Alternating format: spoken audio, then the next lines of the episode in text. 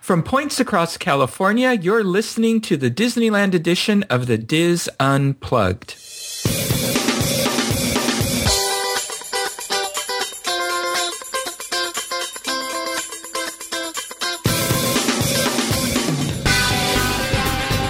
Hello and welcome to the Dis Unplugged Disneyland edition, episode 376 for the week of November 27th, 2014. I'm your host, Michael Bowling.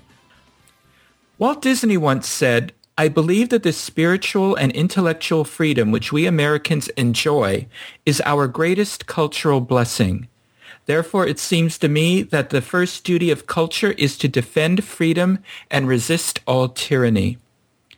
As we take time to honor our servicemen and women on Pearl Harbor Remembrance Day this December 7th, it is worth exploring how Walt Disney and the studio employees supported the United States and its allies in its fight against tyranny during World War II. It is my pleasure to welcome back to the Dis Unplugged podcast Disneyland edition Disney historian David Lesjak, author of the book Service with Character, the Disney Studio and World War II. David, welcome to the Dis Unplugged. Hello, Michael. How are you today? I'm fine, thank you. And yourself? I'm doing good, thank you. And hello to all your listeners. Hey. Now, David, what was happening at the Walt Disney Studio prior to the outbreak of war in Europe in the fall of 1939? Well, it was really an exciting time to be at the studio. Um, you know, the little studio started up at 2719 Hyperion Avenue back in 1925, and it had just grown exponentially. And um, by the late 1930s, the property was spread over about 22 different lots in the Los Feliz section of Los Angeles, and it had just sort of grown in a hodgepodge manner. So the studio was looking at acquiring new property.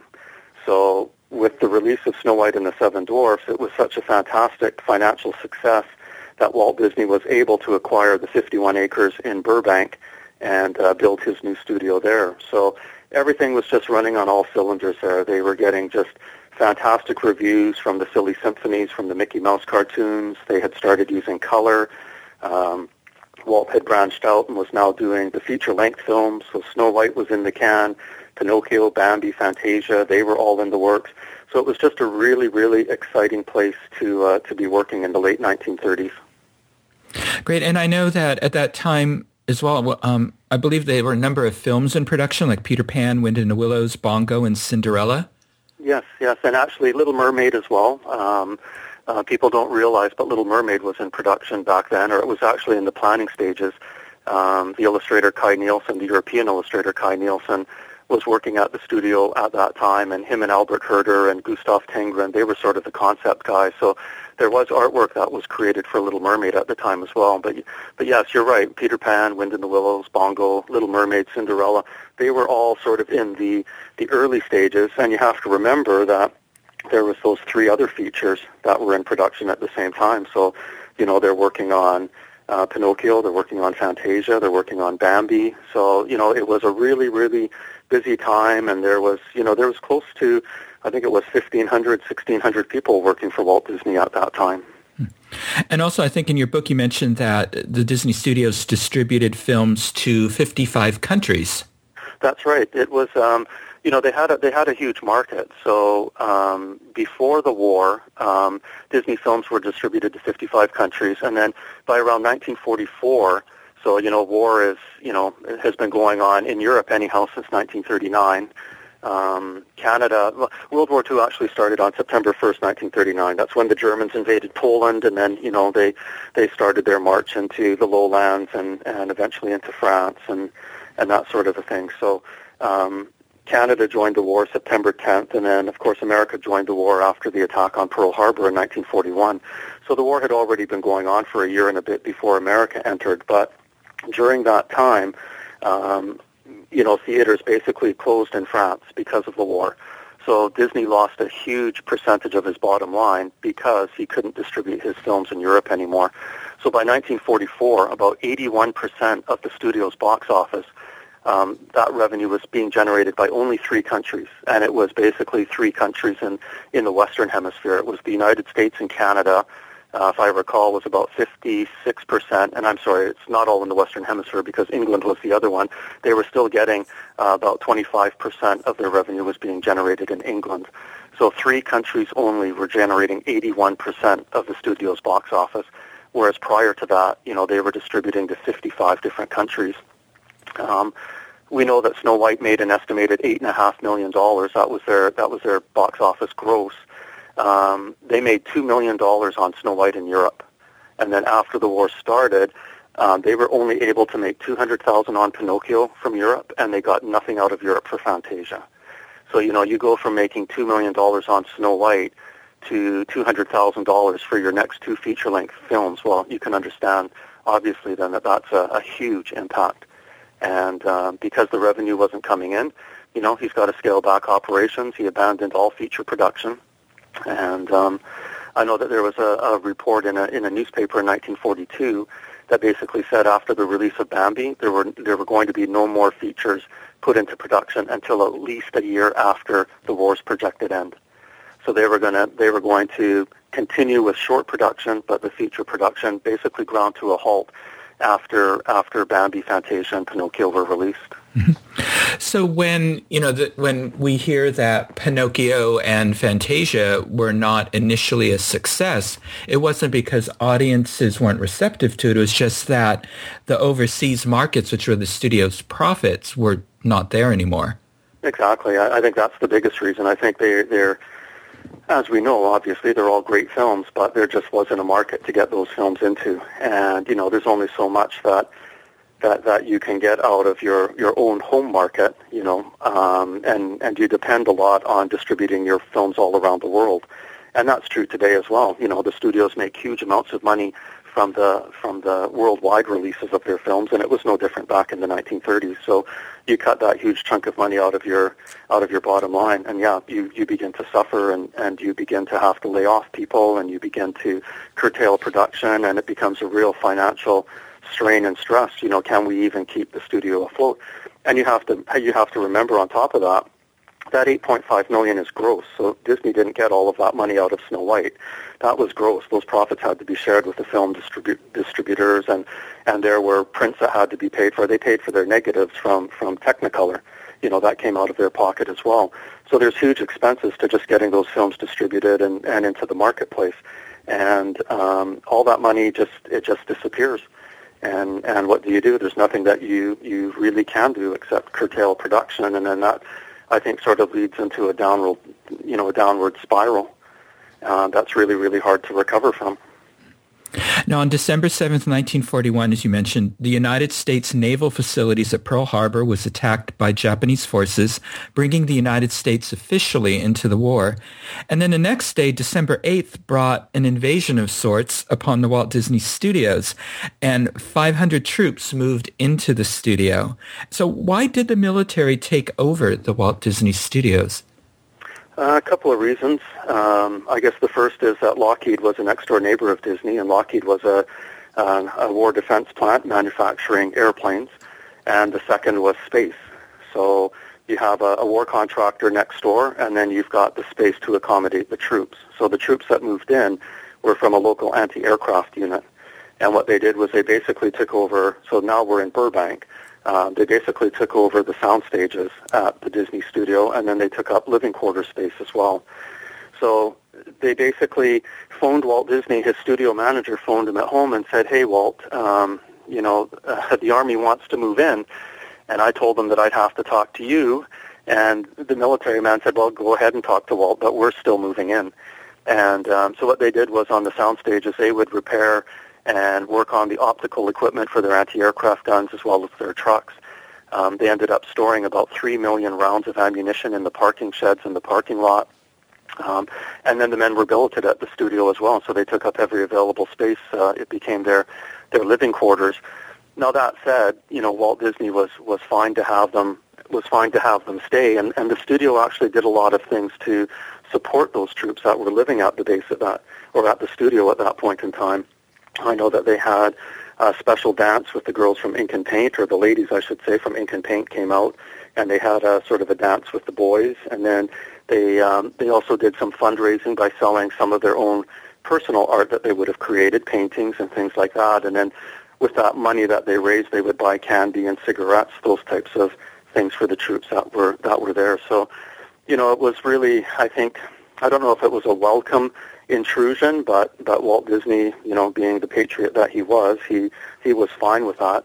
I believe they stayed for about uh, eight months before they moved out. Um, I guess people came to the realization that there was no threat of a Japanese invasion on the mainland, so the troops sort of stood down and were redistributed to other areas um, in in the surrounding Los Angeles area. But um, initially, it, it came as quite a shock, I think, to have all those military men working uh, working at the studio.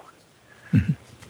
Now, many of the Disney studio employees answered the call of duty in World War II because I know the the Disney studio had its own service flag, and I believe yeah. um, by uh, and, and, perhaps you can explain to our listeners, who are especially our younger ones, what what was a service flag? Sure. So so service flags hung in the windows and and uh, on the walls of, of businesses all across America in residential homes as well. Um, it was a tradition that, that originated back in, in World War One, where if you were a family and that you had somebody serving overseas, you, you hung a flag in your window. And that flag featured a blue star in the middle of it. And that, that blue star, every blue star on that flag represented a loved one that was serving in the military. So the Disney studio was no different. You know, um, a lot of a lot of uh, Disney staffers were either enlisted voluntarily or they were drafted into the military. So, for example, Frank Thomas, you know, one of the nine old men, he was with the first motion picture unit out of uh, Culver City. So, the first motion picture unit, they did training films for the Air Force. So, there was a lot of, a lot of, excuse me, a lot of Disney people went to work for that unit. A lot of Warner Brothers people went to work for that unit. Uh, Wolfgang Reitherman, who was a, a director, he was attached to the Aircraft Ferry Command at Long Beach. Um, special effects animator Cy Young, he served in a Signal Corps unit. And actually, if anybody's lucky enough to get a copy of it, there's a little booklet that was produced called Dispatch from Disney's, and it was done in 1943, if I recall. And that booklet was a newsletter that was sent out to Disney employees that were serving in the military. And it's quite a neat little booklet because it was printed on um, the Los Angeles newspaper presses. It's very, very high quality. And it's got stories and a letter from Walt, a letter from Roy, a letter from Mickey. It tells you some of the projects that they're working on. But one of the most interesting things about that booklet is in the middle it has a gatefold pinup. And these pinup girls were drawn by Milt Kahl and Freddie Moore. And on the reverse of the gatefold pinup, it has a list of, at that point in time, all of the Disney employees that were in the military, what military unit they were attached to, and the mailing address for that for that particular military unit. So it's a it's a quite an interesting document because it just shows how many how many people at the studio were now serving. So um, by 1944, the studio had their own service flag, and by 1944, that service flag had 165 stars on it. So there were 165 members of the Disney studio that were serving in some capacity. And the breakdown was something like um, 85 Army, uh, just under 50 in the Navy, 21 were with the Marine Corps. There were seven Waves, two Merchant Marines, and one uh, women's aircraft uh, service pilot.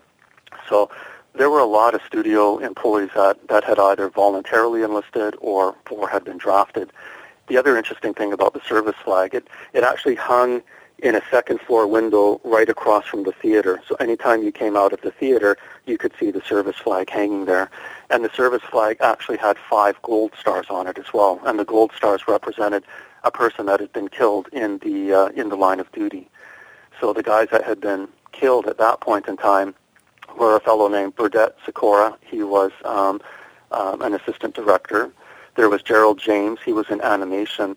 James was actually mentioned in the dispatch from Disney's newsletter. He was flying a bombing mission. Uh, he had just been home on um, a little bit of leave, a little bit of holiday, and then he had gone back overseas to rejoin his unit, and he was reported as miss- missing in action his plane was shot down and his body washed up on the shores of um, on the shores of France. Um, another fellow that was killed was uh, John Layton Jr. He worked out of the Disney's New York office. Uh, Robert Squire, he was in the cutting and editing department, and then a fellow named Bernard Walmsley, he worked in the in the traffic department, delivering mail and that sort of thing. So it was, um, you know, nobody has ever been able to find that service flag. Nobody knows what's happened to it. The Walt Disney Family Museum doesn't have it. The Walt Disney Archives doesn't have it.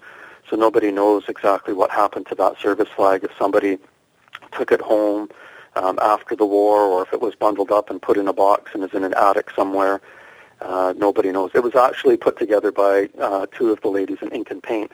They spent their free time putting that flag together. So it would be really interesting to, to find that flag because I think um, just for the emotional impact and, and what it represents. But um, yeah, they were, and, and a lot of businesses had that service flag, that type of service flag displayed at their facilities because World War II was really a war that everybody participated in. If you didn't serve overseas, then you really pitched in and did your part on, on the home front. So.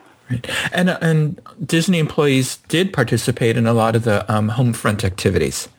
Yes, they did. You know, uh, they were just like every other, you know, normal American. So they purchased bonds, and they were purchasing. You know, the average studio salary at that point in time was just under two thousand dollars a year. It was around seventeen hundred or so dollars per year, and and studio employees were purchasing bonds at the rate of thirty five hundred dollars per week.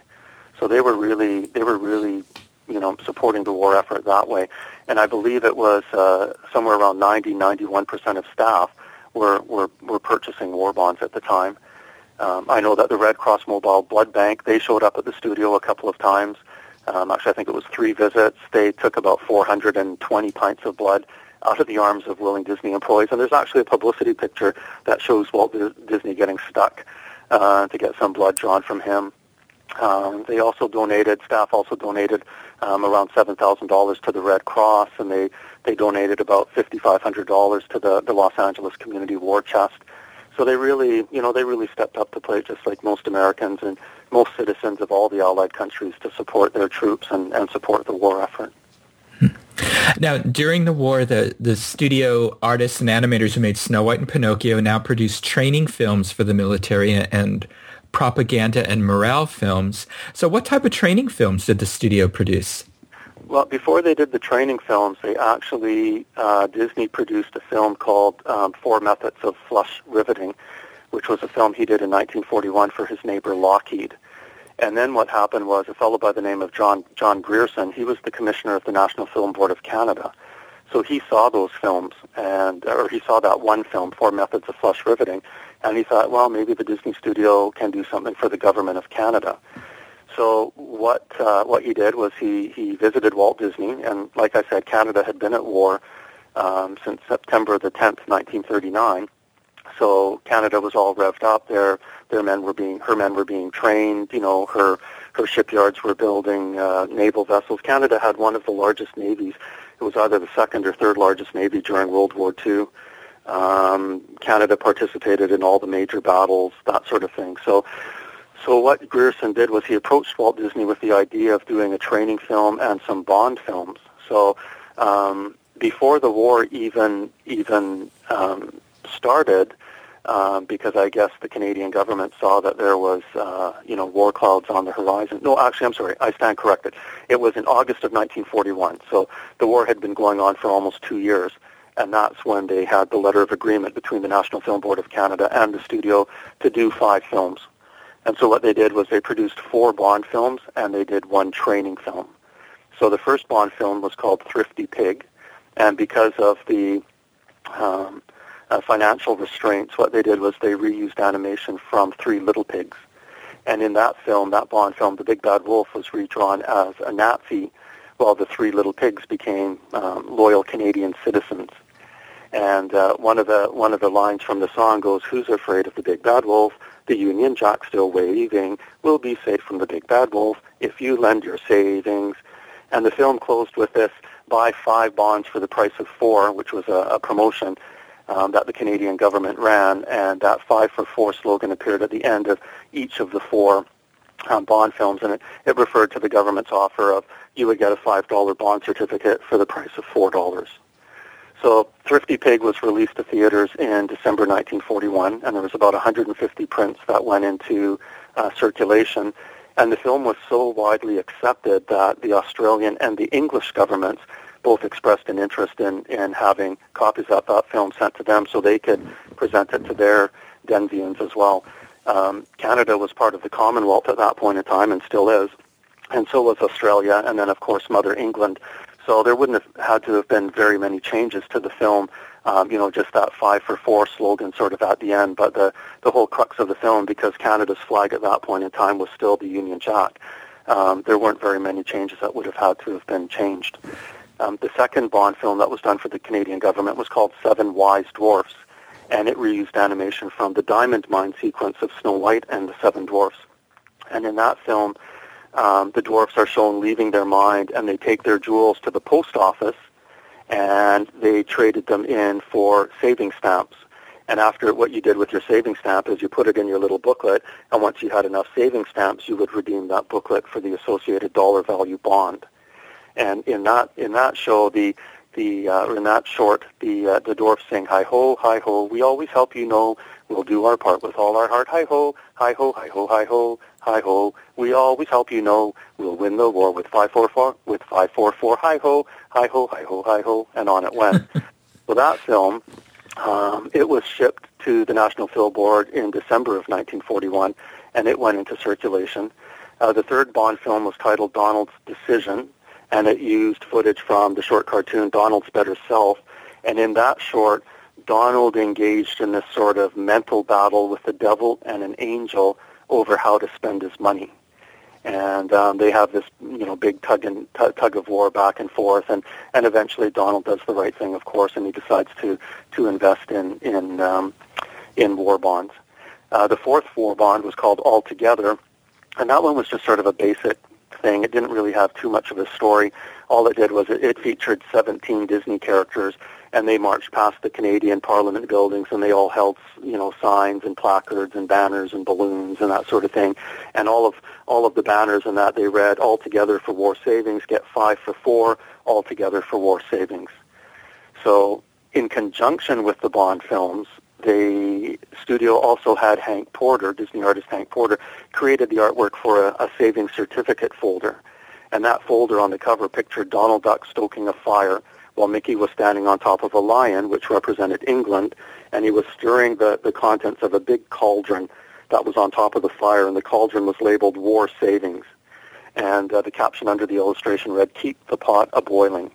And so that was one of those little saving stamps folders that people would buy their little saving stamps at the post office, glue them into that booklet, and then turn the booklet in for actual stamps. The other thing that the Disney company did at that point in time was create a, a training film for the Boys anti-tank rifle, the Mark I anti-tank rifle, because it had developed a bad reputation on the battlefield, and it was actually quite a quite a powerful little anti-tank gun for its time. And so, um, you know, the Canadian military wanted to uh, make sure that the troops knew how to operate it properly and knew that it was actually an effective weapon on the battlefield. So we had the four methods of flush riveting, which was the first film, and then we had the four Bond films for the Canadian government, the training film for the Canadian government, and then the American Navy contacted Disney in 1941. They would actually they had actually been in, in contact with Disney a little bit before World War II broke out, um, but in 1941, they um, um, contacted the Disney studio and they wanted a series of films done called um, Wings, Engine, Fuselage, and Tail. It was known as the Weft series. Some people called it Wings, Engine, or no, uh, wrong every F-bomb time. So that was the, you know, people said that the films weren't that great and they sort of referred to it as that slang. But they were they were very well produced films, and there was a whole series of them on how to identify enemy aircraft just based on the wing, the engine, the fuselage, and the tail, the silhouette of the airplane that you could see in the air. But that series of films that the, the studio did for the um, for the Navy, that really started the, the floodgates. It opened the floodgates to all the other military training films that the studio eventually embarked on. Mm-hmm. Now, in 1943, some of the most well-known anti-Nazi propaganda films were released by the Walt Disney Studios, like Reason and Emotion, Chicken Little, Education for Death, um, Fuhrer's Face, and Victory Through Air Power. So what can you tell us about these films? Well, the, the studio called them, uh, what did they call them, psychological, psychological features, I think.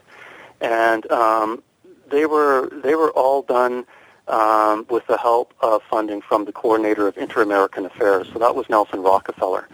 And uh, Nelson Rockefeller contacted Walt Disney um, in May of 1941, and, and I might be jumping a little bit ahead of the gun here, but um, Rockefeller contacted the studio in 1941 when the strike was going on, and he he invited Walt Disney to tour the South American countries. Um, the CIAA, the the Office of the Coordinator of Inter-American Affairs, they were basically in charge of, I guess it was basically a propaganda outfit for the federal government, and they were in charge of of trying to promote American culture and American films in Central and South America. And at that point in time, there was a real failure on the behalf of other Hollywood producers that sort of talked down to the South and Central American cultures, and they sort of treated them. Um, they, they sort of denigrated them a bit in some of the films that were shown down there. Um, I guess the, the some of the Hollywood producers really didn't understand the culture and the customs and, and some of the, the things that they did in the films were, were really viewed negatively. So Rockefeller approached Disney and, and basically extricated him from the, the horrible situation at the studio, which was the, the strike that was going on. And, and they signed an agreement, and, and basically Rockefeller said, look, your pictures are popular down in South America. There's a Nazi influence that, that we want to offset, and perhaps you can do that through some of your films. So how about if we fund a trip down? You go down there and, and, and do some research and, and see what you can do. So in, um, in August of 1941, um, Disney, his wife Lillian, and about 16 or 17 artists um, went down to South America. And so they visited uh, Brazil, Argentina, Peru, Chile, Bolivia, Mexico, um, they gathered up information, and, and the end result of that trip was the Three Caballeros and mm-hmm. Saludos Amigos. And um, they also did a bunch of other films that, that weren't necessarily entertainment films. They were just sort of, you know, how to do sanitation, um, how to grow crops properly, you know, those sort of self-help types of, of films as well. Yeah, I had no idea it was so popular to relieve oneself in cornfields because well, that was that that was a big thing in some of those films was building yeah, latrines. Yeah, and, and to some degree, a lot of that still goes on today, and, and some of that goes on in countries like China. When you get into very, very rural areas, they they use human excrement as fertilizer. And um, but yeah, the the studio did a whole series of sort of personal hygiene films, keeping your hands washed, how to get rid of uh, you know, mosquitoes, how to how to have, uh, like you say, proper latrines built, um, uh, safe water, all those sorts of things. Um, out of the contract from the the CIAA um, came the the propaganda films that you talked about. Um, so there were five of them, and they were all overtly anti-Nazi propaganda films. The studio's publicity department actually referred to them as psychological productions. So we had Reason and Emotion, uh, Chicken Little, Education for Der Fuhrer's Face, and Victory Through Air Power. So the CIAA helped finance the first four films, and then Disney funded the uh, the fifth one, Victory Through Air Power, out of his own pocket. So my favorites out of those ones are are Fuhrer's Face. It's hilarious. It won an Academy Award in 1943. Um, and it basically portrays Donald Duck as a worker in a German munitions factory. And so he's screwing the little fuses on the tops of, of artillery shells and bombs as they're coming down the um, coming down the conveyor belt. And interspersed with these munitions are, are portrait pictures of Adolf Hitler. Every time a picture of Hitler rolls by on the conveyor belt, he's got to give the old, you know, how Hitler salute. and and at one point in time, Donald's working so hard, they say, okay, you know, uh, because of the goodwill of Der Fuhrer, you get a vacation.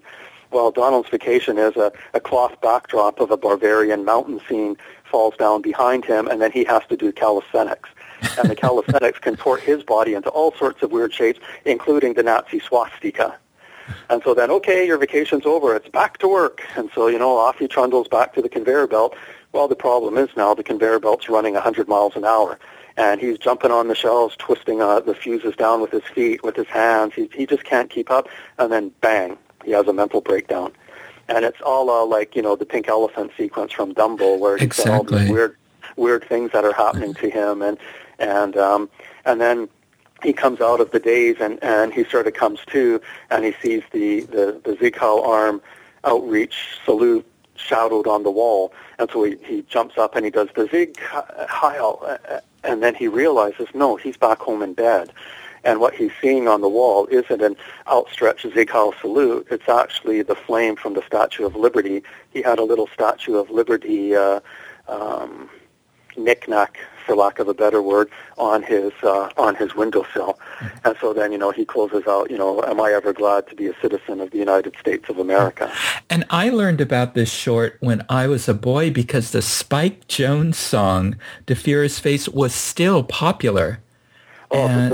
it, it, was a hugely popular song. And there was a fellow by the name, uh, I think his name was Martin Block, and he played it on the radio, and it became so popular, he decided to do a, a bond drive. And so you know, after a certain level of bonds were raised at the radio station, he would play the song. And um, it became all the rage. Bluebird Records, it was one of the best-selling records of its time. And Bluebird couldn't keep up with the record orders, and they couldn't keep up with the sheet music orders for that film. Um, Spike Jones and his band, the City Slickers, they turned it into a uh, just a huge hit. And it, it was the number one selling record, I believe, until I think it was the Yellow Rose of Texas uh, came along and supplanted it. But it was it was a huge hit at the time. It was being played in all the clubs. It was being played on on all the radio stations. Um, it was just a, a, a phenomenal song. Oliver Wallace actually wrote the song, and he based it on a. Uh, I think it was a loose adaptation of Happy Birthday to You, or it was something like that. I can't remember, but um, he ran it past his his two daughters, and they thought it was just the cat's meow, and so he he knew he had a winner. He was a little wary when he first sang it to, to Walt uh, for the first time. They passed in the hallway, and Walt goes, "Hey, Ollie, how's that? Uh, how's that song coming along?" And he goes, "Well, great." And he goes, "Well, well, sing it for me. What do you got for me?" And Ollie said, well, there's this little thing in it. I'm not sure. I got to work on it some more. And you know how Walt was, right? He would just, you know, well, you give it to me. Tell me. Show me. Sing it to me. So it was the, the raspberry, the Bronx, you know, the we, mm-hmm. we heil, heil right in the Fuhrer's face. And Walt just thought that was just the funniest thing, and he loved it. He absolutely loved it. So, you know, it really turned out to be a, to be a huge hit for the studio. Mm-hmm. The other films were more, were, were much more of a serious nature. You know, you have you have uh, Chicken Little, which was ba- based on the fairy tale of uh, the same name. So you've got uh, Foxy Loxy, who's the, the fox that, that convinces everybody that the leader of the coop doesn't know what he's talking about, and, and Chicken Little should be the real leader. And then, and then the fox picks. Uh, there's an astrological advertisement on a billboard, and he picks a star off of the billboard, a little wooden star that had been nailed to the billboard as part of the advertisement. He picks it off the billboard and throws it down onto the Chicken Little's head, and then he, he pops in, oh my gosh, the sky is falling, Chicken Little. It's, it's not safe to be in the in the barnyard, in the chicken coop. You've got to come to my cave. You'll be safer there. So, you know, Chicken Little in his little panic uh, manages to convince everybody that, yeah, it's not safe in the in the chicken coop, and we better get to Foxy Loxy's cave. Well, you know, at the very end of the film, Foxy Loxy's uh, basically enjoying chicken dinners. So that one was a little more serious. Uh, Reason and Emotion, I've never really delved too much into it. Um, it, it never really appealed to me. Um, Education for Death is a very dark, dark film. That, that is probably the most disturbing Disney yeah. film I have ever seen. Yeah, it's it's very dark. You know, you've got a little boy named Hans that that that is born, and and um, um, the book was actually based on uh, a book written by Gregor Ziemer, and it was called Education for Death, The Making of a Nazi. And basically in Disney film, it, it follows the premise of the book. You know, it follows the life of a little German boy from birth to manhood, um, his indoctrination into the Nazi fold, and then and then his ultimate death in combat.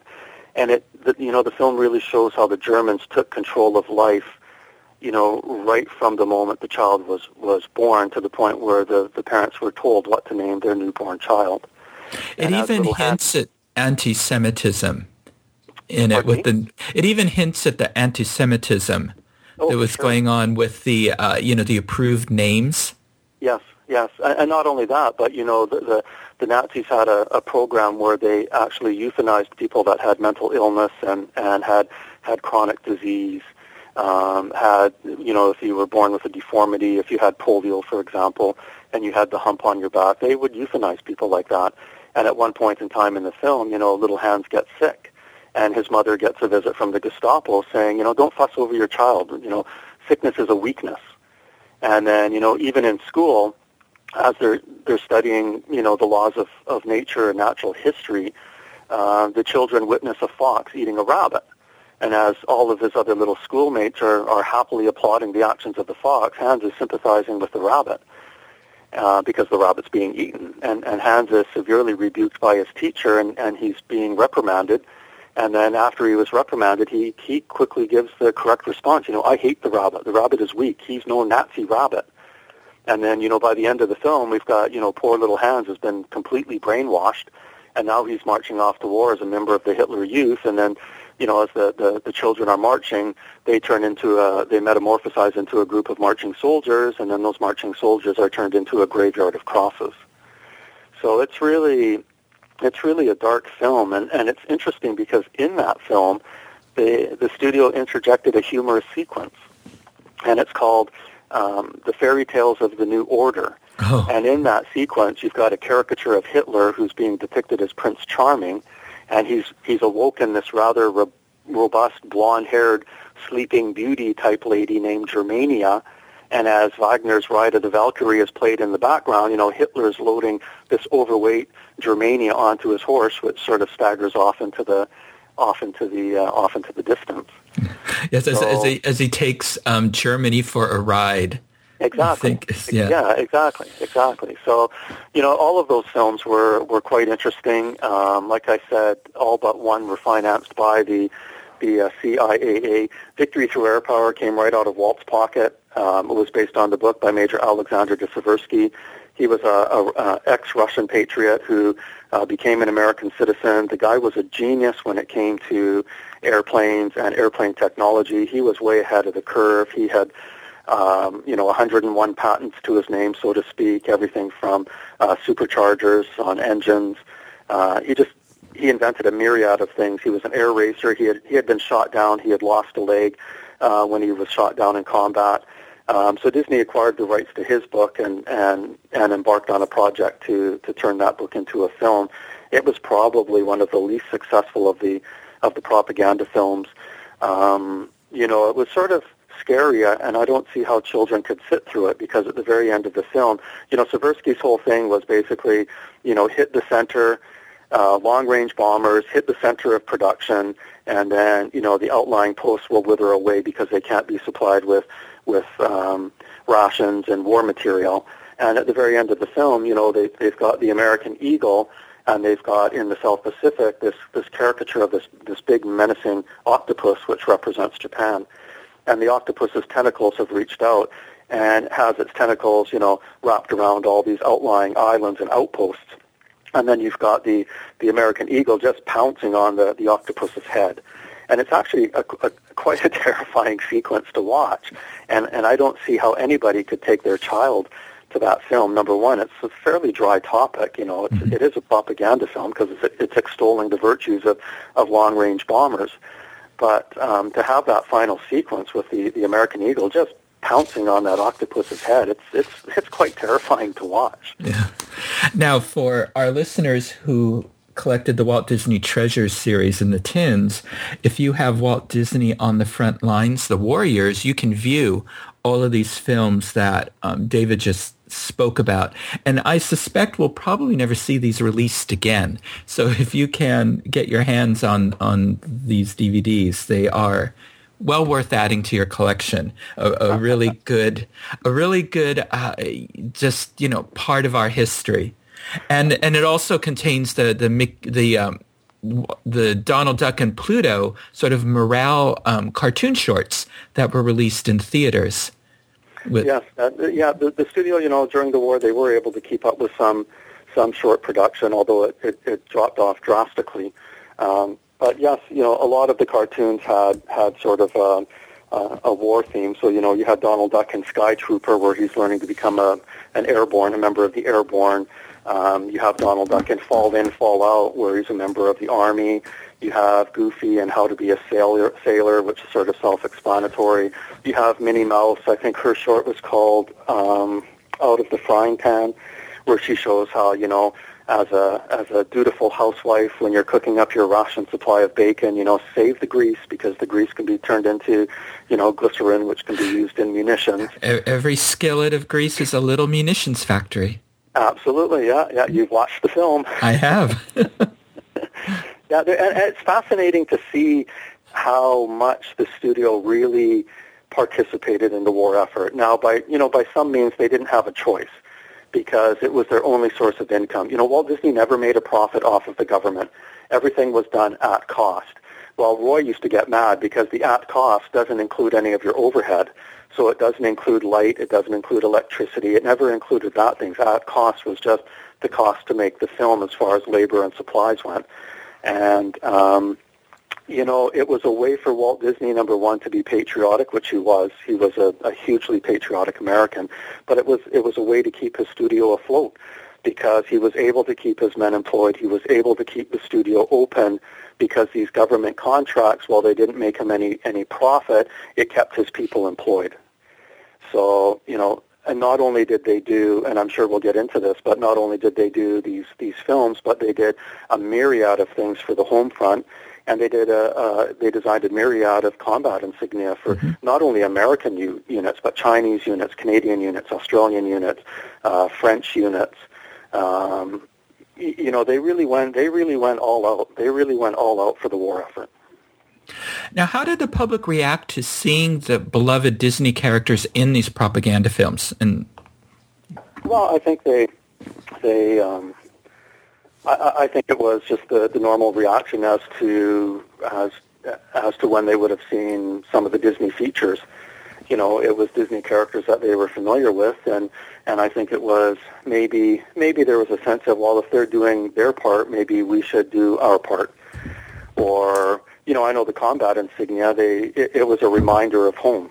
You know, not every combat insignia had a Disney character, but Walt Disney really supported the requests for combat insignia that came into the studio because you have to remember a lot of the guys in the 1940s that were now off on foreign soil fighting and dying, that was the same generation that supported Walt Disney in the early 1930s when Mickey Mouse first came out. So you have these kids who were 8, 9, 10, 11 years old. They were buying the Mickey Mouse merchandise that Kay Kamen was licensing. They were attending the, the Disney films at the theaters and they were members of the Mickey Mouse Club, the 1930 Mickey Mouse Club. A lot of people don't know how big and how successful that 1930 Mickey Mouse Club was. There were more kids in the Mickey Mouse Club than there were in the Boy Scouts and the Girl Scouts combined. There were theaters that would have anywhere from 1,000 to 3,000 kids that were members of the theater and they had their own little ritual. They they elected uh, uh, officers every month, so there was a chief Mickey, a chief Minnie, a standard bearer, a song leader, a cheerleader, master of ceremonies, and they would come to the club. Membership was free, but you still had to pay your dime to get in. But you would get a card, you would get a generic pinback button with you know the Mickey Mouse on it. Um, you could buy a little fez and a little vest that had the patch on it. Um, and they had this whole routine where they would go to the theater, they would do their club business, they would do their Pledge of Allegiance to the flag, they would say the Mickey Mouse Club creed, they would have announcements, they would have a little talent show, and then they would show uh, a whole a whole uh, program. So they would have a serial like Buck Rogers. They would have the Mickey Mouse or Disney cartoon, and then they would have you know the the child friendly feature feature length show as well. So Walt Disney really, when he was doing Insignia, his mindset, I think, was, well, you know what? Those kids really supported me when I had first started up Mickey Mouse in the 1930s through the clubs, through the merchandise, through going to watch the cartoons. So me doing Insignia for them is the least I can do. Mm-hmm. So how did they get involved? How did the studio get involved in doing the Insignias? Because I, I, don't well, think a lot of people know that they did that. They did um, yeah, they did insignias not only for the United States, but for its allies. Yeah, for pretty much almost every allied country as well. And um, the very first insignia came in in 1939, if I recall, and it was sent in by a, a cadet named, um, uh, what was his name here? Just give me one second. Anyhow, th- this cadet wrote to Walt Disney. Um, he was a member uh, um, of um, yeah, Cadet Stanley was his name. I don't know his first name. His last name was Stanley. He was a member of um, CV-7, which was the aircraft carrier USS Wasp, and he was part of the um, Fighting Seven, which was the naval air squadron that was based aboard the carrier. So he sent Disney a request in June of 1939. He was a reserve aviation cadet, and he basically said, you know, uh, it would be nice if you could maybe design us a, a combat insignia to go on our airplanes. So the design that was done was a boxing wasp, and that was the very first. That was the very very first design that that the studio created. And then the next one that came in was for the um, the Mosquito fleet. That came in in May 19, 1940, and the Mosquito fleet was the, the fleet of patrol torpedo boats that were in the South Pacific at the time. They were based in the Philippines in Corregidor. And um, that unit actually evacuated uh, General Douglas MacArthur and the Philippine president out of Corregidor when the Japanese were, were, were threatening military action that eventually did come. And that insignia features um, uh, a torpedo that's just been launched, so it's sort of flying through the air, about to hit the water, and perched on top of the uh, torpedo is a mosquito, and that was insignia number two. And and once it became known that the Disney studio was de- designing combat insignia, the studio was just flooded with requests.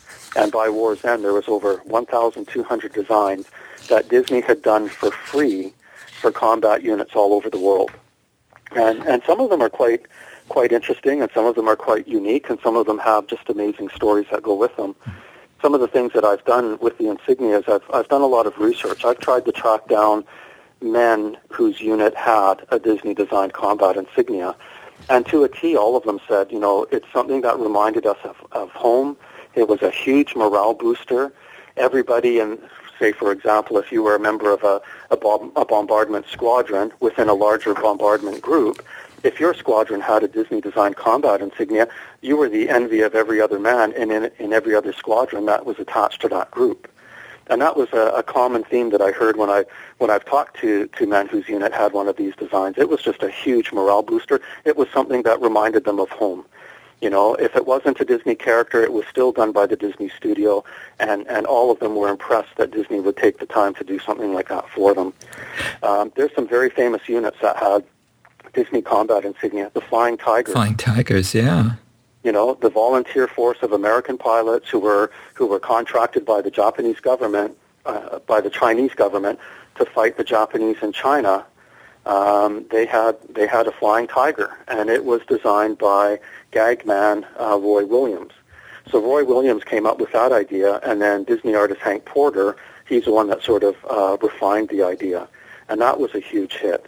Um, the HMS uh, Illustrious, the British aircraft carrier. It had been damaged in Malta uh, by an air raid, and it was sent to a dry dock in Virginia for repairs. And when it was in dry dock, uh, Mountbatten, who was the great grandson of Queen Victoria, he embarked on sort of a goodwill tour across America. And one of the stops he made was at the Disney studio, and he actually popped in on Hank Porter, who was doing designs, had a little visit, and say, "Hey, I'd like one of those for for my ship."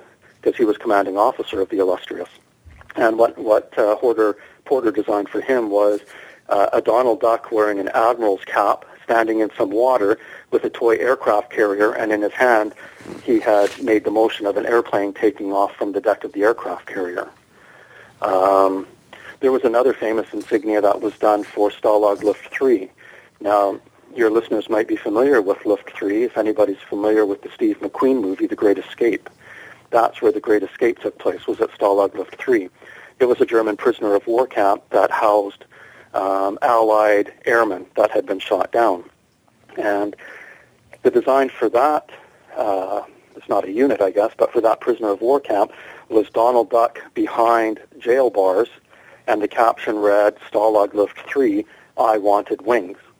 And that saying, I wanted wings, usually when an airman was captured, their lapel insignia that they had was wings. They would cut one side of the wing off to show that they had clipped wings, that they were no longer able to fly because they were prisoners. So that's how the I Wanted Wings slogan sort of came about. It took me over five years to research that design, and I finally found the prisoner of war that created the original design. So what happened one day in 1943 or 44, Walt Disney got a, a postcard on his desk, and it said, um, you know, see if you can get Disney's permission to turn these into patches. Well, that postcard had originated at Luft 3, and it was sent to, the guy's name was Robert Bishop. He was a captain in the United States Army Air Force. He had been shot down. He had seen the design, the, the Donald Duck design, on another postcard in the camp. He had copied it onto his postcard, sent it to his gir- girlfriend, and said, could you see if Disney could make some patches for us?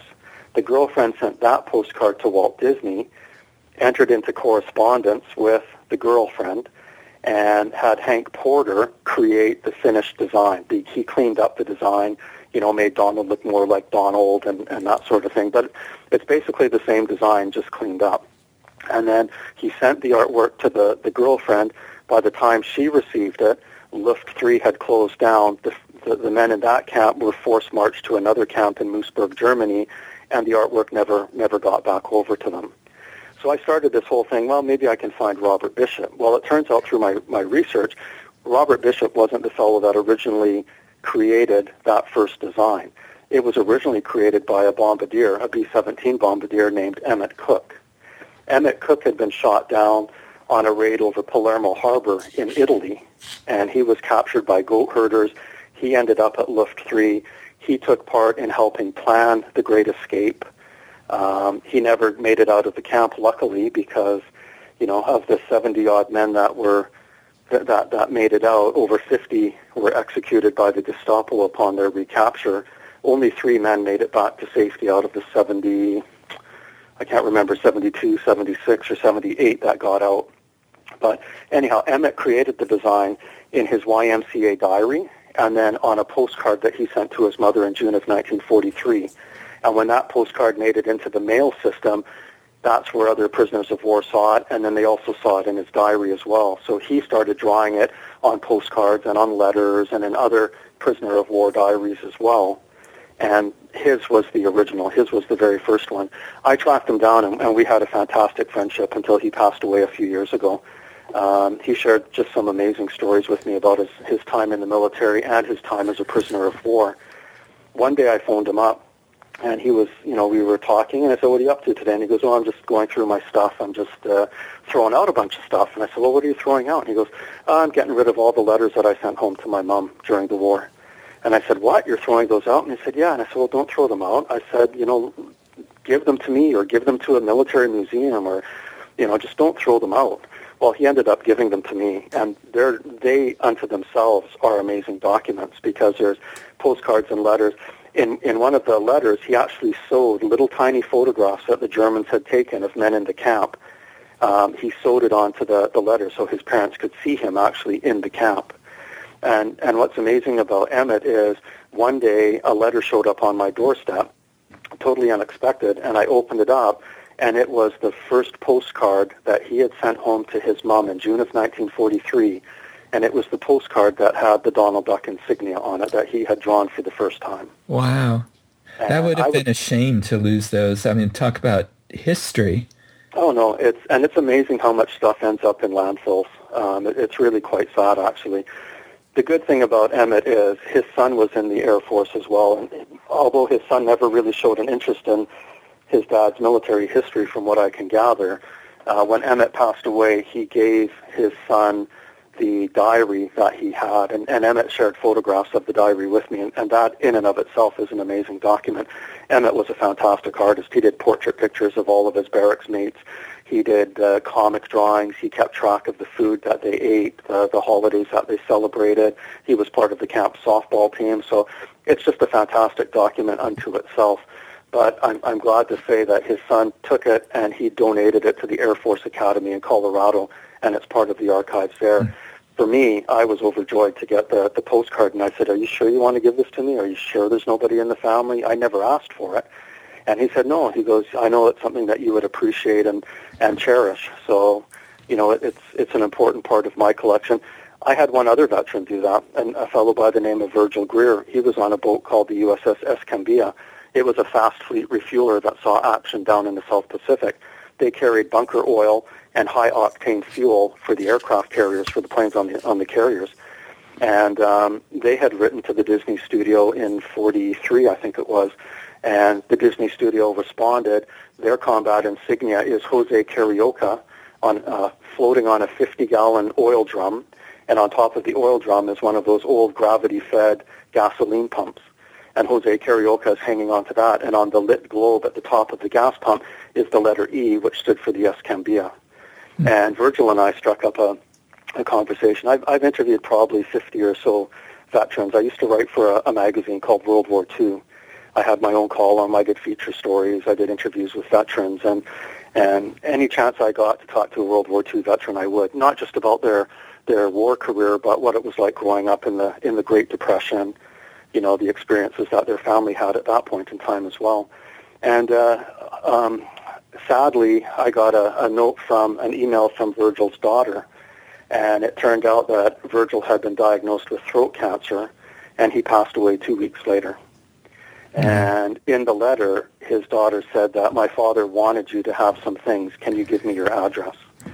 So I said, you know, you know, I obviously expressed my condolences, gave her my address, and a couple of weeks later, a package showed up on my doorstep, and it was the original finished art that was created by Hank Porter. It's the color art that would have been, it was sent to the unit. It was sent to the men on the boat after Hank Porter had created the design. Wow. And also included was a little um, American pottery statue of Jose Carioca that Virgil had on his desk. Virgil was a yeoman, so they did a lot of clerical work on the boat. And um, the foot on the on the little statue had been broken off and re-glued on. And Virgil always thought that Jose should have gotten uh, a Purple Heart because um, it was during a huge typhoon that uh, Jose got knocked off the desk and fell fell onto the floor. But he sent me the correspondence from the Disney studio regarding the insignia. He sent me the original finished artwork, and then he sent me the little statue of, uh, of Jose Carioca as well. And again, and it, it's, it's, an, it's an honor to me to be the caretaker of those types of items. They're, they're nothing that I would ever sell. They're nothing that I would ever trade away. You know, my lovely wife and I have three children. My children have expressed an interest in in all of my different collections of Disney stuff because I don't just collect Disney war stuff. I collect 1930s Disney memorabilia as well. So I'm hoping that I'm going to be successful in imparting my knowledge and the sense of history to my children, and, and they'll they'll continue to be the caretakers of these items, and hopefully get them out into the public where they can be displayed and, and seen by other people. I'm not the type of guy that likes to have a collection and cloister it away in a dark room and never show it off. You know, there's a risk in showing stuff off. You, you risk somebody breaking to, into your house and stealing things, but I think it's my duty to share the history, especially this World War II history with people so they don't forget the sacrifices that that generation went through to ensure that we enjoy the freedoms that we do today. and um, to, to get something like that from a veteran is really, you know, I'm almost, I'm almost on the verge of tears right now because it, it's such an emotional thing for me to get something like that from somebody like that because yeah. it's totally unexpected. I never asked for anything like that, so it's it's quite an honor to be that, bestowed with something like that. Definitely, that's very meaningful. And and for um, visitors to San Francisco's Fisherman's Wharf, if you go to tour the World War II submarine USS Pampanito, you can see an example of the Walt Disney Studios emblems because there is one on the bow of the USS Pampanito. Yes, absolutely. that, that was one of uh, 31. The Disney Studio did 31 submarine insignia during the war, and that was that was definitely one of them. Mm-hmm. Um, and this... there's a, I believe there's a submarine museum in Pearl Harbor as well, and it has some of the battle flags on display, and some of those battle flags feature Disney combat insignia mm-hmm. as well. There's much more that David has to share with us about the Walt Disney Studios and World War II. Please join us next week when David and I continue our conversation. However, if you wish to learn more about the Disney Studios in World War II, please look in our show notes for links to David's book, uh, Service with Character, the Disney Studio and World War II, also to his Facebook page, and a link to our previous conversation on the Walt Disney Hyperion Studios. That concludes this segment of the DIS Unplugged. Please listen to our other segments this week. Thank you for listening and be magical.